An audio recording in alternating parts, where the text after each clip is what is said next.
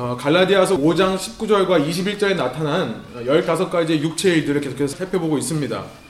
제가 지난 시간에 이 15가지의 육체 일들을 toward라는 무엇 무엇을 향해서라는 이 전치사를 사용해서 네 가지 부류로 나누어 보았었습니다.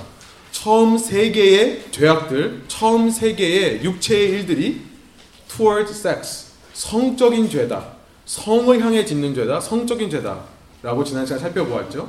사도 바울은 죄들을 나열할 때 가장 먼저 이 성적인 죄들을 먼저 말했었는데요. 이것은 성적인 죄가 우리의 근본적인 문제이고 우리의 아이덴티티와 연관되어 있는 아주 중요한 문제이기 때문에 사도 바울이 죄의 문제를 다루면서 가장 먼저 다루곤 했다라는 것을 지난 시간 살펴보았습니다. 이 성적인 죄에 대해서 지난 시간 봤고요. 그리고 이 성적인 죄를 이길 힘인 사랑에 대해서 지난 시간에 살펴보았었습니다. 이제 나머지 12가지를 살펴보기를 원하는데요. 12가지를 세 가지로 분류할 수 있겠죠. 처음 두 개는요. toward God. 우리가 하나님을 향해 짓는 죄다. 이 처음 두 가지가 toward God이라고 볼 수 있겠고 마지막 두 개가요. toward self. 내 자신을 향해 짓는 죄다. 이렇게 볼 수 있습니다. 그리고 이 사이에 여덟 가지의 죄악들이 있는데 여덟 가지나 되는 죄악들을 사도 바울이 언급하면서 강조했던 것이 뭐냐면 toward people. 우리가 서로에게 사람들에게 짓는 죄에 대해서 말씀하고 있는 것입니다. 사도 바울은요. 이렇게 12가지의 죄악을 처음에는 하나님, 그 다음에는 people, 그 다음에는 self. 하나님과 사람들과 자기 자신을 향해 이렇게 세 가지 부류로 나열하고 있는 것이 오늘 본문 20절부터 21절을 통해 우리가 살펴볼 수 있는 내용입니다. 그러나 여러분 제가 말씀드리지만 계속해서 반복해서 말씀드리지만 사도 바울의 의도는요. 이런 죄들을 나열하여서 우리로 하여금 죄책감을 느끼고 끝나게 하는 것이 목표가 아니라고 그랬죠. 우리가 단순히 그냥 아 찔림을 받고 죄책감을 느끼고 끝나는 것이 아니라 사도 바울의 목표는 뭐냐면 우리로 하여금 율법적인 종교 생활에서 벗어나 그래 하지 말아야지 해야지라고 하는 율법적인 종교 생활에서 벗어나 실제 우리의 삶에서 이런 죄의 문제들이 근본적으로 해결되는 것을 원했다고 말씀드렸죠. 어떻게 그것이 가능하냐면 성령을 따라 행할 때 가능하다. 성령을 따라 행할 때 가능하다. 성령을 따라 행할 때 우리는 이 땅을 살면서 그리스도 예수 안에 있는 참된 자유함을 맛보며 살 수 있는 것이고 이러한 참된 신앙의 맛을 보며 살 수 있는 것이다. 이것을 강조한다고 했습니다. 이것이 갈라디아서의 핵심 메시지예요. 우리가 성령을 따라 행할 때 이런 육체의 일들이 우리의 삶에 이루어지지 않을 것이다 라고 하는 것이 갈라디아서의 핵심 메시지가 되는 것입니다. 그래서 사도 바울은요, 이렇게 12가지, 세 가지 부류에 대해서 죄들을 말씀하신 바로 그 다음에요. 22절부터 23절까지 성령의 아홉 가지 열매에 대해서 말씀하시는 것 같아요. 문제만을 제시하는 게 아니라 그 문제에 대한 구체적이고 실제적인 답들을 함께 제시하는 것입니다. 그런데 여러분 놀랍게도요. 제가 이 말씀을 읽어보면서 저는 이걸 어떻게 이해하냐면요. 사도 바울이 12개를 하나님에 대해, 사람에 대해, 자기 자신에 대해 얘기했다면 그거에 대한 답으로, 그거에 대한 대안으로 제시하는 성령의 열매도 똑같은 세 가지 부류로 나눠볼 수 있다는 거예요. 첫 번째는 제가 in relation to라는 어, 문구를 사용해서 표현했는데요. 처음에는 in relation to God. 하나님과의 관계 속에서 우리에게 맺혀나가는 성령의 열매에 대해 말씀하시는 것입니다. 처음 세 가지예요. 그리고 나서는 in relation to people. 사람과의 관계 속에서 맺혀가는 열매들. in relation to self. 내 자신과의 내가 내 자신을 어떻게 대하는가를 통해 생겨나게 되는 성령의 열매들. 여러분 그러니까 12가지가 하나님에 대해 사람에 대해 자신에 대해 짓는 죄라면 성령의 열매는요. 하나님으로부터 사람들과의 사이에서 내 자신과의 관계 속에서 맺혀가는 성령의 열매에 대해 말씀하신다는 거예요. 여러분 그래서 주보에 세 가지 부류의 성령의 열매들을 한번 써보시길 바래요. God, people, self. 사도 바울은 이렇게요. 육체의 일들과 똑같은 부류로 성령의 열매들을 나열함으로써 우리가 육체의 일들에만 집중하고 끝나는 것이 아니라 그냥 죄책감만 받고 끝나는 것이 아니라 이 육체의 일들을 이길 수 있는 참된 능력을 성령 안에서 발견하고요. 그 성령의 열매에만 집중하고 성령의 열매만 기대할 수 있도록 우리를 배려하는 것입니다. 여러분 그래서 갈라디아서 5장 16절부터 26절은 육체의 일들 따로 읽고 성령의 열매 따로 읽고 이게 따로따로 읽을 본문이 아니라요. 함께 읽어야 되는 것입니다. 사도 바울이 육체들의 얘기하는 것은 그것으로 끝나는 것이 아니라 그것에 대한 해결책으로 그것에 대한 대안으로 제시하는 성령의 열매까지 함께 읽어야 된다는 거예요. 여러분 우리가 이 말씀을 읽을 때 이런 전체 그림을 가지고 오늘 우리에게 주신 하나님의 말씀을 듣기를 소원하는데요. 우리 함께 일어나실 수 있으시면 함께 일어나셔서 오늘 우리에게 주시는 사도 바울을 통해 말씀하시는 하나님의 음성을 듣기를 소망합니다. 갈라디아서 5장 16절부터 26절까지 저 여러분이 한 절씩 번갈아 가면서 읽고 마지막 절 함께 읽겠습니다. 16절부터 제가 읽을게요. 내가 이르노니 너희는 성령을 따라 행하라 그리하면 육체의 욕심을 이루지 아니하리라 육체의 소욕은 성령을 거스르고 성령은 육체를 거스르나니 이 둘이 서로 대적함으로 너희가 원하는 것을 하지 못하게 하려 함이니라. 너희가 만일 성령의 인도하시는 바가 되면 율법 아래에 있지 아니하리라. 육체의 일은 분명하니 곧 음행과 더러운 것과 호색과 우상 숭배와 주술과 원수 맺는 것과 분쟁과 시기와 분냄과 당짓는 것과 분열함과 이단과 투기와 술 취함과 방탕함과 또 그와 같은 것들이라 전에 너희에게 경계한 것 같이 경계하노니 이런 일을 하는 자들은 하나님의 나라를 유업으로 받지 못할 것이요. 오직 성령의 열매는 사랑과 희락과 화평과 오래 참음과 자비와 양성과 충성과 온유와 절제니 이 같은 것을 금지할 법이 없느니라. 그리스도 예수의 사람들은 육체와 함께 그 정욕과 탐심을 십자가에 못 박았느니라. 만일 우리가 성령으로 살면 또한 성령으로 행할지니 함께 읽겠습니다. 헛된 영광을 구하여 서로 노엽게 하거나 서로 투기하지 말지니라. 아멘. 함께 앉으셔서 기도하고 말씀 나누죠.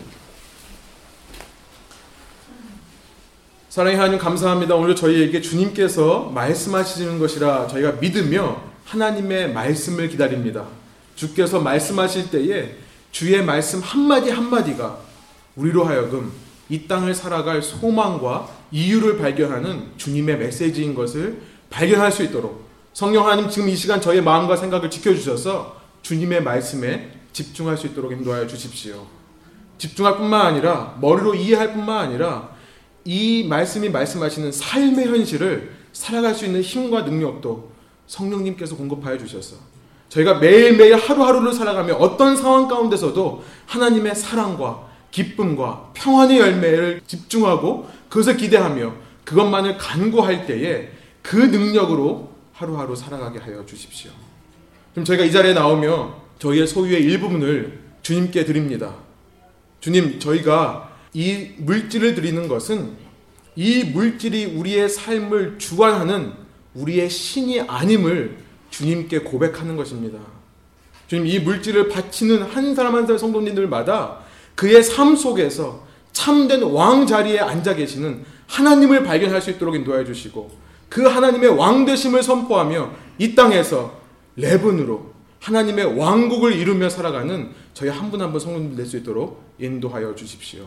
감사드리며 예수님 이름으로 기도합니다. 아멘. 어, 사도 바울은 이 육체의 현저한 일들, 육체의 분명한 일들이라는 이 15가지의 죄악들을 말하면서요. toward God, 하나님을 향해 짓는 죄들에 대해 20절에 처음 두 가지를 말씀하고 있습니다. 우상숭배와 주술이라는 거예요. idolatry와 sorcery라는 이 우상숭배와 주술이라는 것을 하나님께 짓는 죄라고 말씀하고 있습니다. 여러분 하나님께 짓는 죄라는 이 말 자체가 사실 생각해 보면 참 끔찍한 것이죠. 참 너무나 무서운 것입니다. 그래서 단 두 가지만 기록되었다 하더라도 이것은 무시무시한 죄라는 것을 우리가 기억하면서 이 말씀을 읽어보기로 합니다. 먼저 우상숭배란 무엇인가? 우상숭배란 하나님 외에 다른 신을 섬기는 것이 우리의 일반적인 이해입니다. 그러나 이 근본적인 우상숭배의 의미는요, 하나님이 아닌 다른 신을 섬기는 것이 아니라 하나님 자체를 섬기되 하나님을 어떤 형상으로 만들어 섬기는 것을 우상숭배라고 합니다. 이 원어가 나온 이 아이돌론이라는 말이 아이돌, 이 우상의 형상을 말하는 거예요. 하나님을 섬기되 하나님을 어떤 형상으로 섬기는 것을 우상숭배라고 한다는 것입니다. 여러분 이것은 출애굽기 32장에 기록된 이스라엘 백성들이 처음 저지른 우상숭배에서 우리가 그 뜻을 찾아볼 수 있습니다. 출애굽기를 아시죠? 출애굽기는 1장부터 40장까지 출애굽기가 있는데 1장부터 19장까지는 first half죠.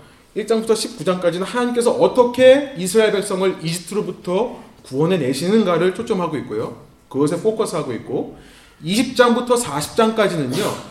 이제 그렇게 불러낸 백성들을 하나님께서 신의 산에 부르셔서 하나님의 말씀을 주시고 특별히 성막을 세우게 하셔서 하나님과 거하는 삶이 어떻게 시작되는지를 말씀하시는 거예요.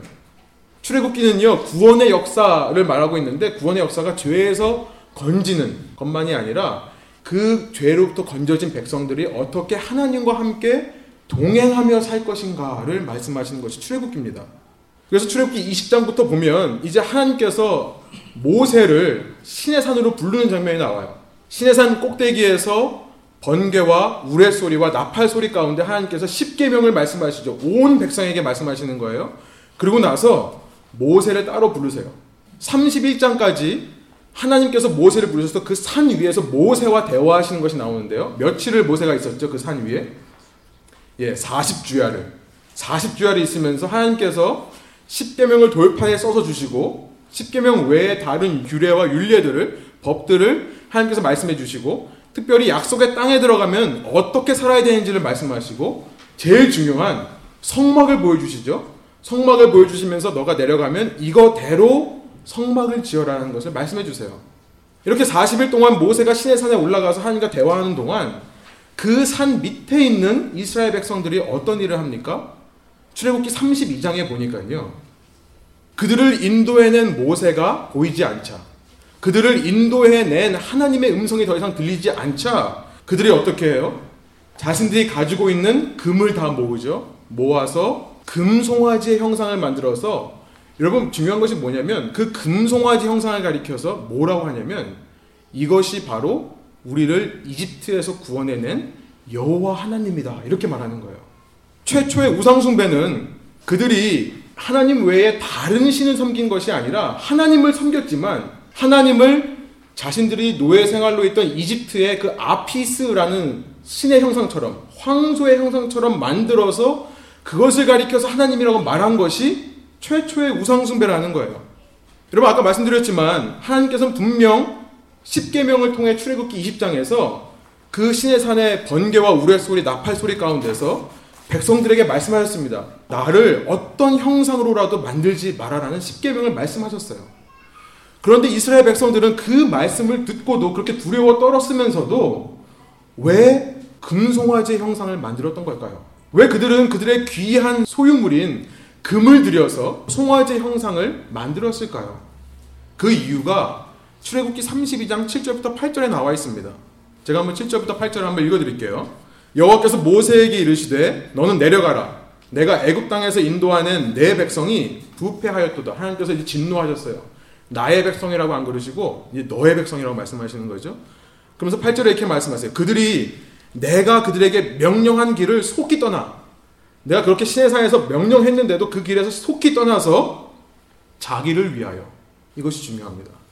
자기를 위하여 송아지를 부어 만들고 그것을 예배하며 그것에게 제물을 드리며 말하기를 이스라엘아 이는 너희를 애굽 땅에서 인도해낸 너희 신이라 하였도다.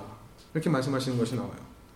하나님께서 하지 말라고 했는데도 그들의 소중한 금을 모아서 금송아지 형상을 만든 이유가 뭐라고요? 자기를 위해서 그렇다는 거예요. 자기를 위해서. 자기를 위한다는 것이 무슨 뜻일까요?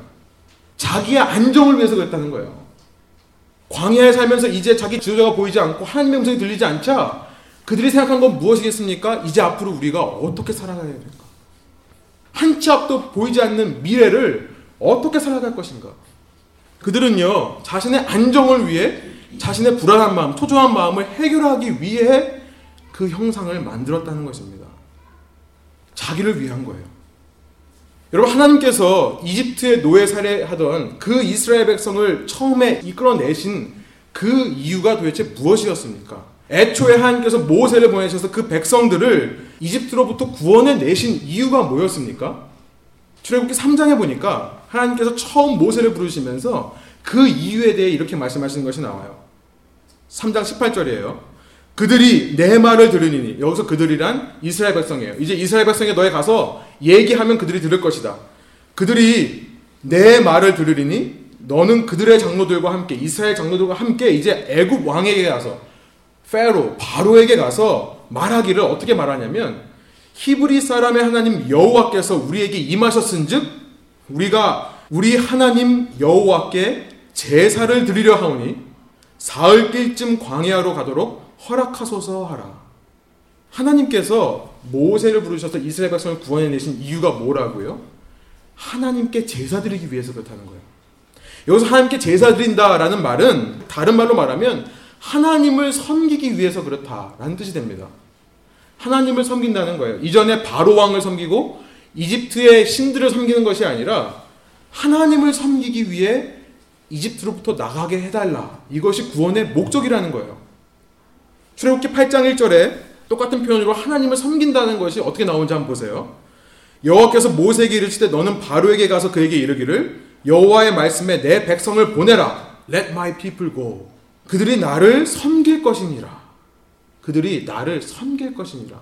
하나님께 제사 드린다는 것을 섬긴다는 표현으로 똑같이 쓰고 있죠. 여러분 이것이 너무나 중요합니다. 이스라엘 백성이 구원을 받은 이유, 그들이 출애굽 이집트로부터 모세에 의해 이끌려 나온 이유, 그 근본적인 이유가 무엇이라고요? 그 백성들이 이제 자유인이 되어서 자기의 인생 자기 마음대로 살아가는 것이 아니라요. 그 백성들의 참 왕이신 참된 신이신 하나님께 제사 드리기 위해 그렇다는 거예요. 다른 말로 말해 하나님을 섬기기 위해 다른 말로 말해 그 하나님의 종으로 살기 위해 죄로부터 자유함을 받았다는 것입니다.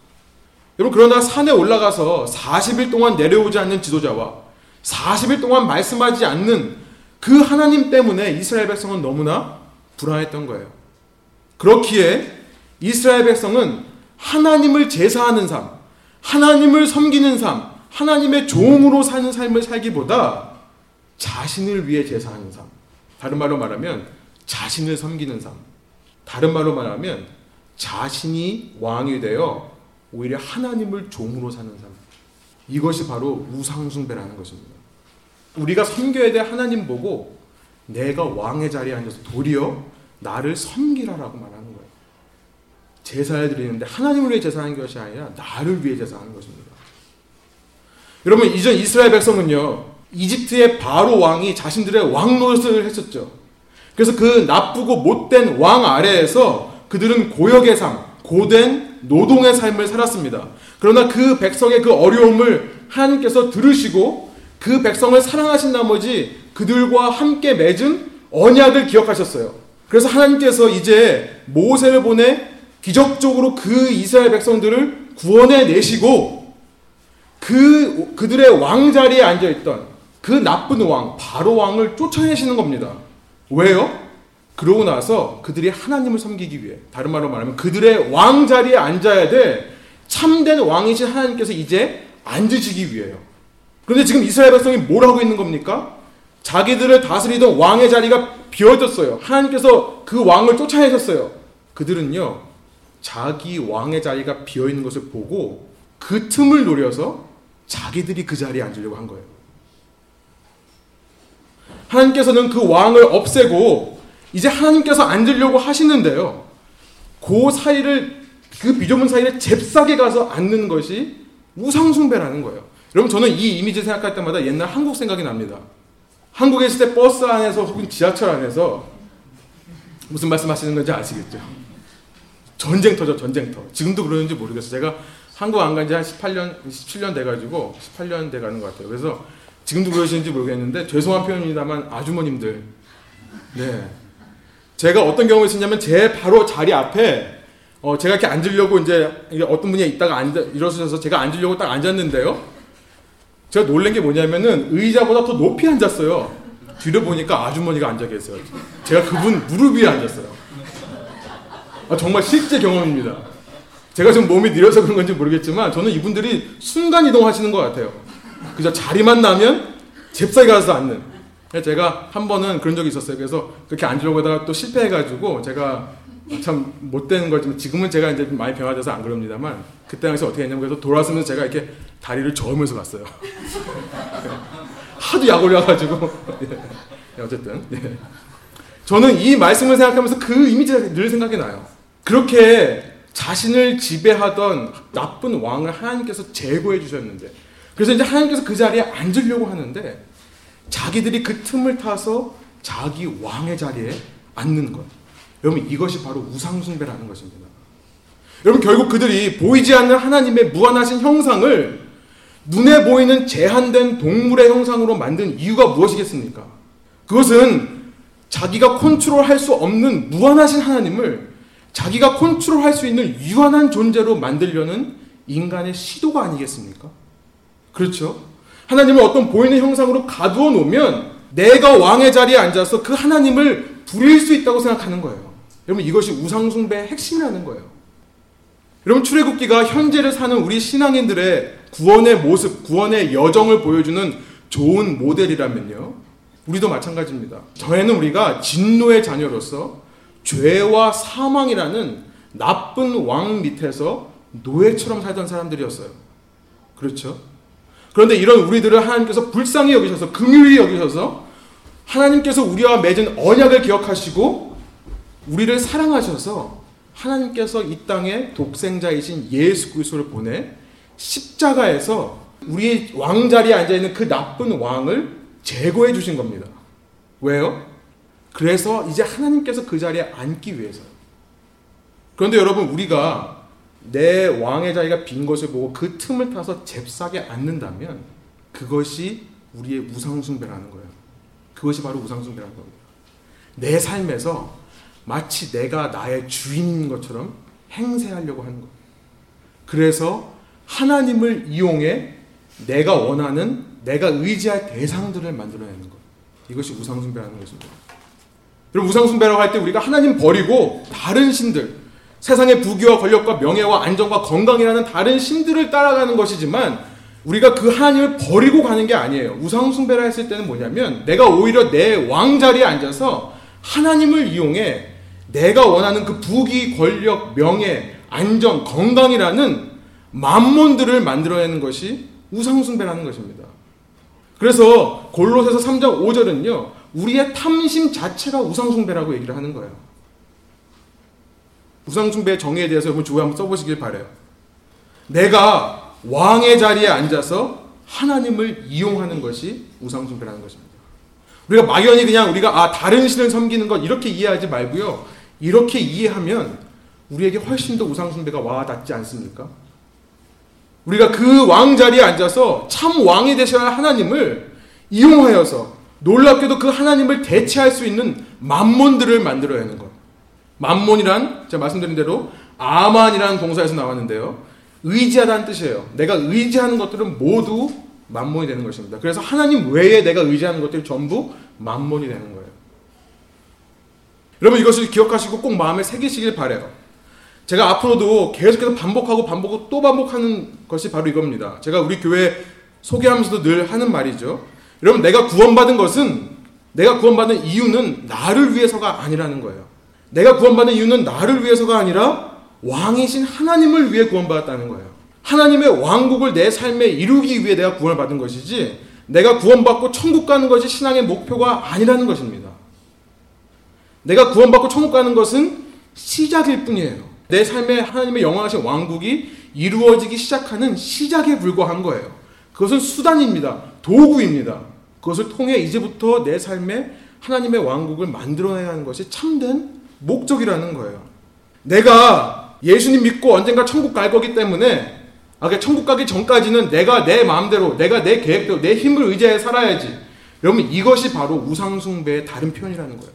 나의 구원으로 시작된 하나님의 왕국의 통치와 임재에 대한 개념이 없이요. 그냥 신앙생활 열심히 하는 것. 그 신앙생활 열심히 해서 하나님께 복 받고 이 땅에서 잘 평안히 살다 가는 것.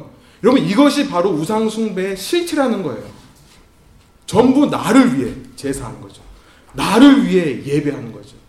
다른 말로 말하면 나의 육체를 위해, 나의 sinful nature를 위해 제사하고 예배하는 것입니다. 이것이 우상숭배예요. 이런 우상숭배와 함께 하나님을 향해 짓는 또 다른 죄의 이름이 주술입니다. 솔설이라고 되어 있는데요. 원어로 보니까 파르마케이라는 말이에요. 파르마케이아. 어서 많이 들어보셨죠? 영어의 pharmacy라는 약학, 약국이라는 것이 여기서 나온 거예요. 이것은 어떤 약물을 사용해 그 약물에 취하게 하는 것을 말합니다. 그래서 이 단어 자체만으로는 좋은 의미도 있고 나쁜 의미가 있어요. 몸이 아픈 사람에게 약물을 투여해서 치료하게 하는 좋은 의미가 있고 이제 여기서 약하게 나온 거죠. 여러분 여기 약학이라고 했다고 여기 육체이라고 했다고 약국 공부하시는 분들한테 막 그렇게 말씀하지 마세요. 좋은 의미가 있어요. 그런데 나쁜 의미로 이 파르마케이아가 쓸 경우에는요.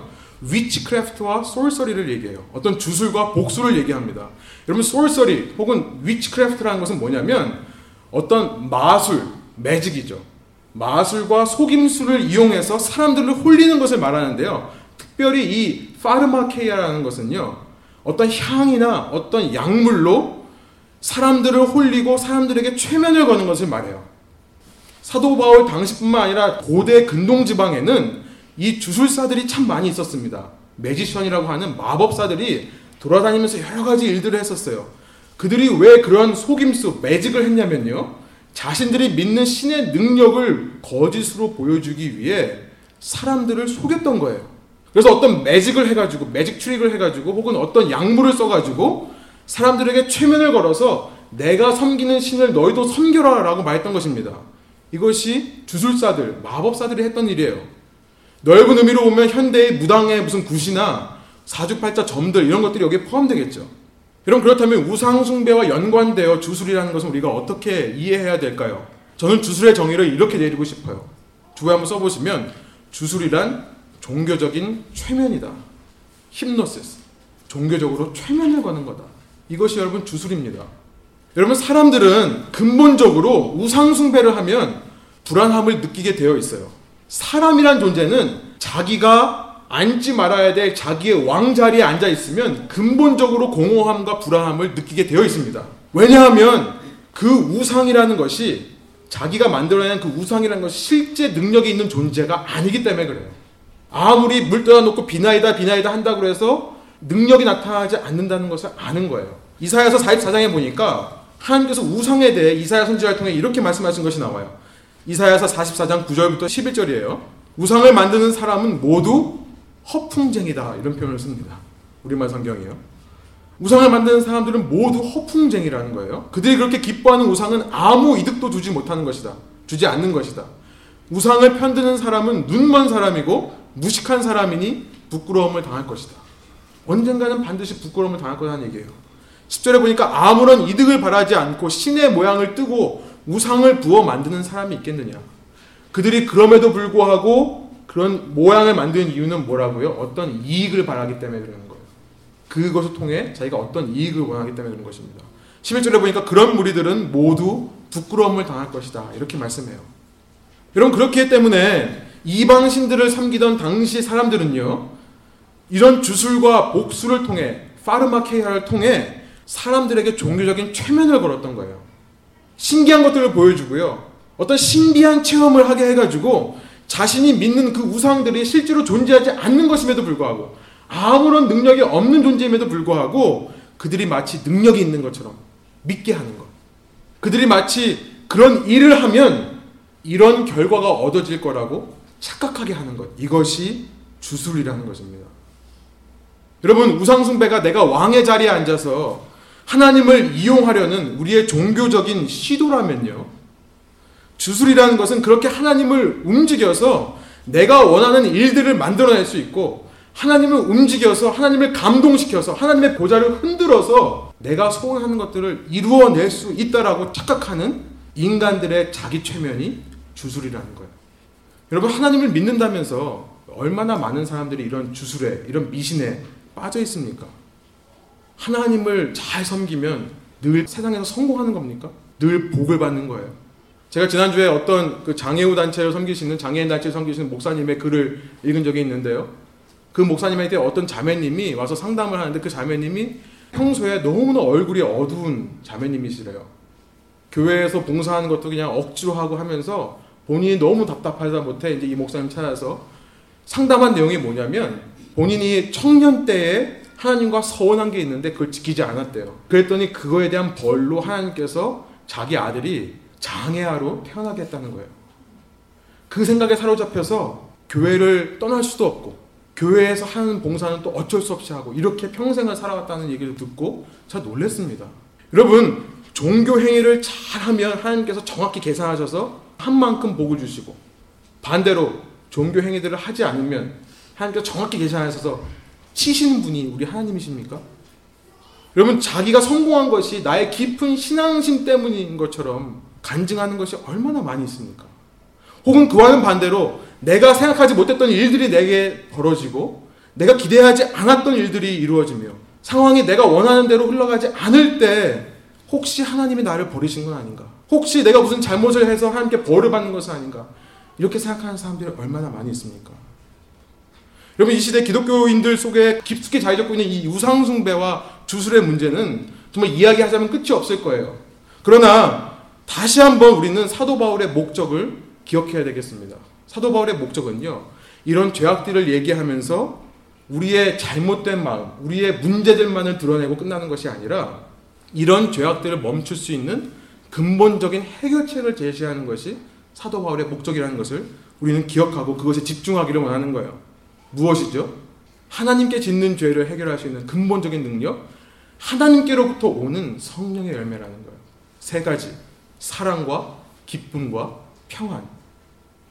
우리가 이것을 소유할 때 우리는 이 땅을 살면서 우상숭배와 주술에 빠지지 않고 하나님을 섬기며 살 수 있다는 것입니다. 여러분 사랑이라는 단어를 한번 살펴볼게요. 사랑이라는 아가페라는 단어는요. 당시 그리스어 문화권에서 사용되지 않던 단어입니다. 그리스에서 쓰던 사랑에 관해 쓰던 단어들이 있습니다. 필리아라는 형제 간의 우애, 에로스라는 이성 간의 사랑, 스토르게라는 부모와 자식 간의 사랑 이런 말들이 있었어요. 그러나 아가페라는 단어는 그리스 문화권에 존재하지 않던 단어입니다. 우리가 아가페라 할 때는요, 이 아가페는 신약 성경이 만들어낸 단어라는 것을 기억해야 됩니다.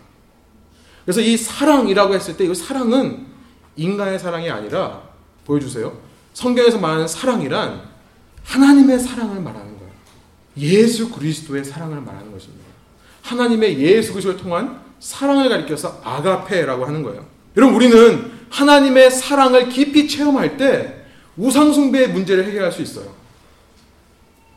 우리가 하나님의 사랑을 깊이 체험할 때 하나님께 나를 얼마나 사랑하신지를 깨닫는다면 우리도 그만큼 하나님을 사랑하는 마음이 생기는 것입니다.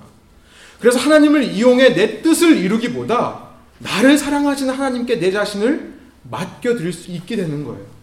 예수 그리스도의 사랑을 깊이 체험한 자들은 우상숭배의 삶을 살지 않습니다. 오히려 하나님께서 나의 왕이 되시는 것이 너무나 기쁘고 즐겁기 때문에 나의 왕자리를 기꺼이 내어드리는 거예요.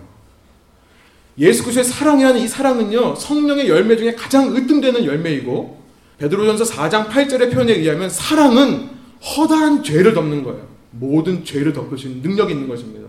우리가 지난 시간 살펴본 성적인 죄를 해결할 능력도 사랑에서 찾아볼 수 있다고 했잖아요. 이것이 사랑입니다. 기쁨, 조이라는 것은 그리스 말로는 카라라는 말이에요. 카라라는 것은 외적인 즐거움을 말하는 것이 아니라 내적 즐거움을 말하는 것입니다. 카라라는 것은 당시 그리스도 문화권에서 사용되던 말이었어요.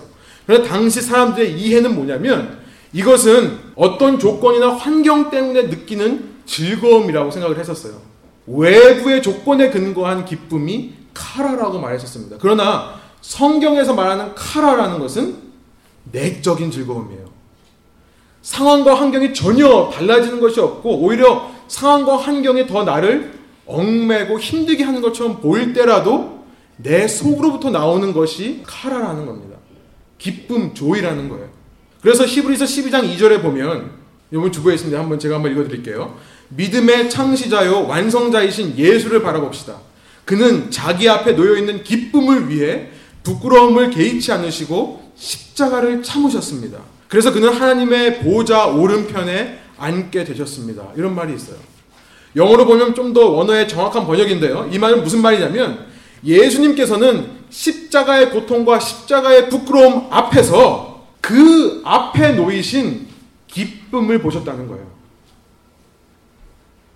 이제 예수님께서 십자가에 달리셔서 죽어야 되고 그 십자가에서 온 몸에 아무것도 걸치지 않는 그 부끄러움을 당해야 되는 그 순간에 예수님께서는 그 앞에 있는 기쁨을 보셨다는 거예요. 하나님께서 허락하신 기쁨을 발견하시고 그 기쁨을 위해 그 십자가의 고난과 부끄러움을 참으셨다는 말이 지금 12장 2절의 말씀입니다. 여러분 예수님께서 어떻게 그런 상황 가운데서 그런 기쁨을 발견할 수 있었을까요? 우리의 머리로는 도저히 이해가 되지가 않죠. 십자가를 져야 되는 그 상황 앞에서 기쁨을 보시고 그 기쁨으로 말미암아 참아하셨다는 거예요. 여러분 그러나 우리가 머리로는 이해할 수 없지만요. 지금 우리가 이 땅을 살면서 성령께 그 기쁨을 구하면 여러분 놀랍게도 우리가 이해하지 못하는 그 기쁨이 우리 안에 회복될 줄 믿습니다. 회복되는 거예요. 외부의 어떤 조건 때문에 기쁜 것이 아니라 외부의 상황을 봤을 때는 내가 울어야 되고 통곡해야 될 순간임에도 불구하고 하나님을 바라볼 때 하나님께서 주시는 기쁨으로 말미암아 기뻐하게 되는 것 이것이 χαρά joy라는 것입니다.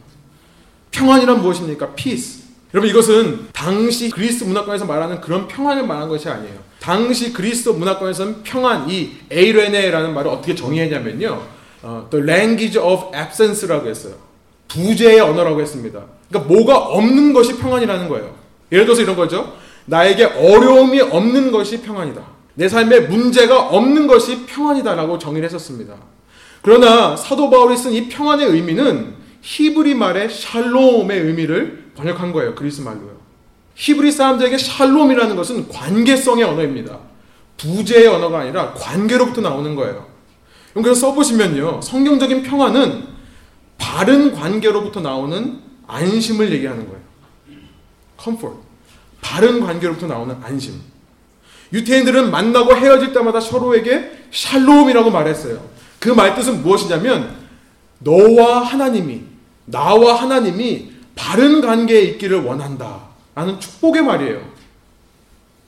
만날 때마다 서로에게 샬롬 하는 것은 너와 하나님이 관계가 바르기를 원한다. 그리고 그 하나님과의 바른 관계 속에서 너와 나와의 관계가 바른 관계가 되기를 원한다. 이 말이 평안이었던 거예요.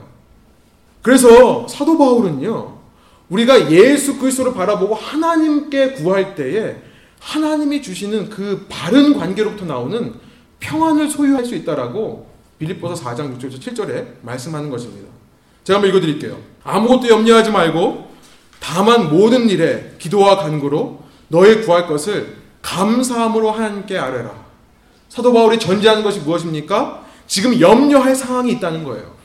우리의 삶에 염려하고 걱정하고 고민해야 될 상황이 있다는 거예요. 그러나 그 순간에 감사함으로 하나님께 내 상황을 아뢰 수 있다는 거예요. 왜요?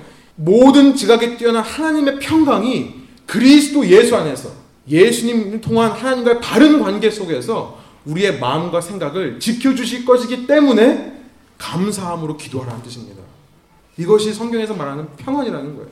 너희가 예수님과 바른 관계를 붙잡고 있다면 하나님께서 우리의 마음과 생각에 평안을 주실 것이다.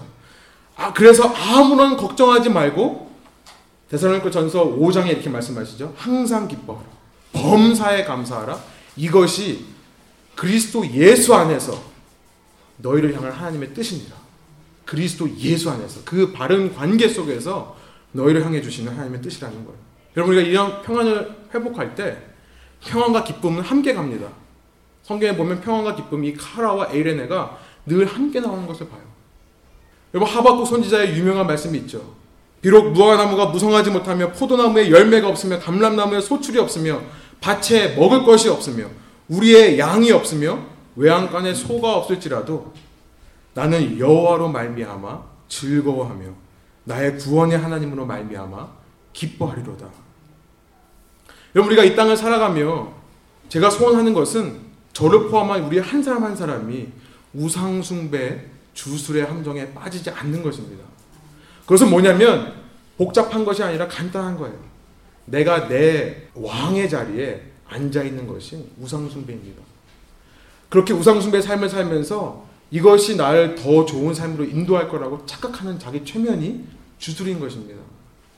그러나 성령님께서 오늘 우리에게 말씀하십니다. 예수 그리스도 안에 있는 사랑과 기쁨과 평안을 구하라는 거예요.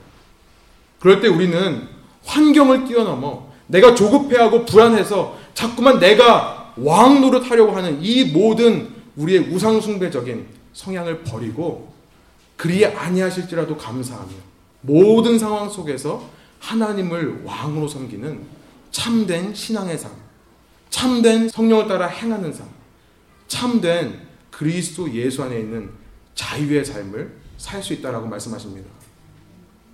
우리 중에 오늘 누가 이 말씀에 아멘으로 화답하고 우리의 삶을 결단하시겠습니까? 함께 기도하시겠습니다. 우리 시간 말씀을 기억하며 한 가지 결단의 기도를 하기를 원하는데요. 하나님께서는 엘리야에게 바알에게 무릎 꿇지 아니한 7천 명의 하나님의 사람들이 있음을 보여주셨습니다. 하나님은 이사야에게 남은 자의 구루터기가 멸망하지 않고 남아 있어서 언젠가 그들이 다시 하나님께로 돌아올 것이라는 메시지를 알려주셨습니다. 하나님은 사대 교회에게 당시 돈이라는 우상이 판을 치고 있던 사대 교회 그 교회에게 옷을 더럽히지 아니한 자 몇 명이 있다라고 말씀해 주셨습니다. 오늘 우리가 다시 한번 우리의 삶을 돌아보며 혹시 우리의 상황 가운데 답이 보이지 않고 불안하고 초조하고 근심하게 하는 상황들이 있습니까? 그 상황 속에서 우리가 기억하기 원하는 것은 주님 우리가 우상숭배하지 않겠습니다. 내가 내 삶의 중앙의 자리에 앉아서 나의 힘으로 나의 노력으로 내 계획과 내 뜻을 가지고 이 상황을 해결할 수 있다고 생각하는 우상 숭배를 내려놓게 하여 주십시오. 주님, 내가 내 삶의 주인이 되어 있을 때 그 삶은 결코 하나님 보시기에 하나님이 원하시는 삶이 될 수 없음을 하나님의 마음에 합한 살, 삶이 될 수 없음을 하나님 보시기에 아름답고 선한 삶이 될 수 없음을 깨달아 알게 하여 주셔서 나의 모든 종교적인 최면으로부터 깨어날 수 있도록 주께서 인도하여 주십시오. 그래서 이 시간 다시 한번 우리의 왕의 자리에 기쁨으로 즐거움으로 감사함으로 예수 그리스도를 우리의 주님을 앉혀드릴 수 있는 제가 될 수 있도록 인도하여 주십시오. 하나님 이 자리를 돌아가면서 나의 모든 걱정과 근심을 주 발 앞에 내려놓고 가기를 원합니다. 주님 신자라고 하면서 아직도 내가 내 두 손을 붙들 부둥켜 쥐고 붙잡고 있는 이런 모습으로 사는 것이 아니라 주님 앞에 두 손 들고 찬양하며 나의 손바닥을 주님께 보여드리며 나는 할 수 없습니다. 주께서 나를 다스려 주십시오. 고백하며 살아가는 저희들 되기를 소망합니다.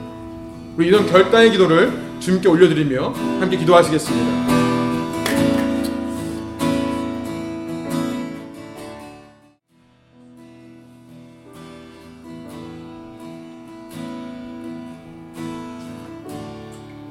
하나님 하나님께서는 우리를 구원하실 때에 한 가지 목적을 가지고 우리를 구원하셨다는 것을 우리가 잊지 않기를 원합니다. 나를 위한 구원이 아니라 우리의 왕 대신 하나님을 위한 구원임을 우리가 기억하게 하여 주십시오. 이전 우리를 얽매고 다스리던 죄와 사망이라는 잘못된 왕, 나쁜 왕이 사라져서 이제는 내가 그 자리에 앉아 내 마음대로 내 삶을 살아가는 어리석은 우상숭배가 아니라 하나님을 왕으로 모시고 그 하나님께서 나를 얼마나 인간적인 모습으로 바꿔나가실까를 기대하며 주님께 내 삶을 내어드리는 참 신앙, 참 자유의 삶을 이 땅에서 맛볼 수 있는 저를 낼 수 있도록 인도하여 주십시오. 주님, 신앙이 있다고 하면서 아직도 내가 뭔가를 붙들려고 하고 내 힘으로 뭔가를 할 수 있다고 믿는 이 모든 교만을 주께서 꺾어 주셔서 다윗의 고백처럼 우리는 한낱 하나님께서 먼지로 지으신 사람인 것을 기억하게 해 주시고 오직 주님께서 나의 왕이 되실 때 주님께서 갚아주실 것임을 믿고 의지하며 이 땅에서 소망을 잃지 않고 살아갈 수 있도록 인도하여 주십시오. 지금 우리의 종교적인 열심이 우리의 종교적인 최면이 되지 않도록 인도하여 주십시오. 이런 나의 종교적인 행위를 정당화시키는 최면되지 않도록 인도해 주시고 날마다 깨어 내 자신을 점검하며 반성하며 내가 과연 하나님의 사랑을 붙들고 있는가 내 안에 하나님의 기쁨이 있는가 내 안에 하나님의 평안이 있는가를 발견하고 반성할 수 있도록 점검할 수 있도록 주께서 인도하여 주십시오. 주님, 우리의 힘으로 할 수 없습니다. 성령께서 이 시간 다시 한번 십자가에서 우리를 죽기까지 사랑하신 예수님의 사랑을 우리의 마음속에 체험하게 해 주시고 하나님의 그 놀라운 기쁨을 미리 아시고 그 부끄러운 십자가, 그 고난의 십자가를 참아내신 예수님의 기쁨이 내 마음속에 회복되게 하여 주시고 어떤 상황 가운데서도 하나님을 의지하고 무엇보다 당신을 통해 주께로 하나님께로 돌아올 우리를 믿으시며 주님 하나님과의 바른 관계를 위해 그 평안을 위해 자기 자신을 내어 주신 예수님의 평안이 우리 마음 가운데 회복되게 하여 주십시오. 그럼 저희가 날마다 이것을 집중하기로 합니다. 이것만을 집중하기로 합니다.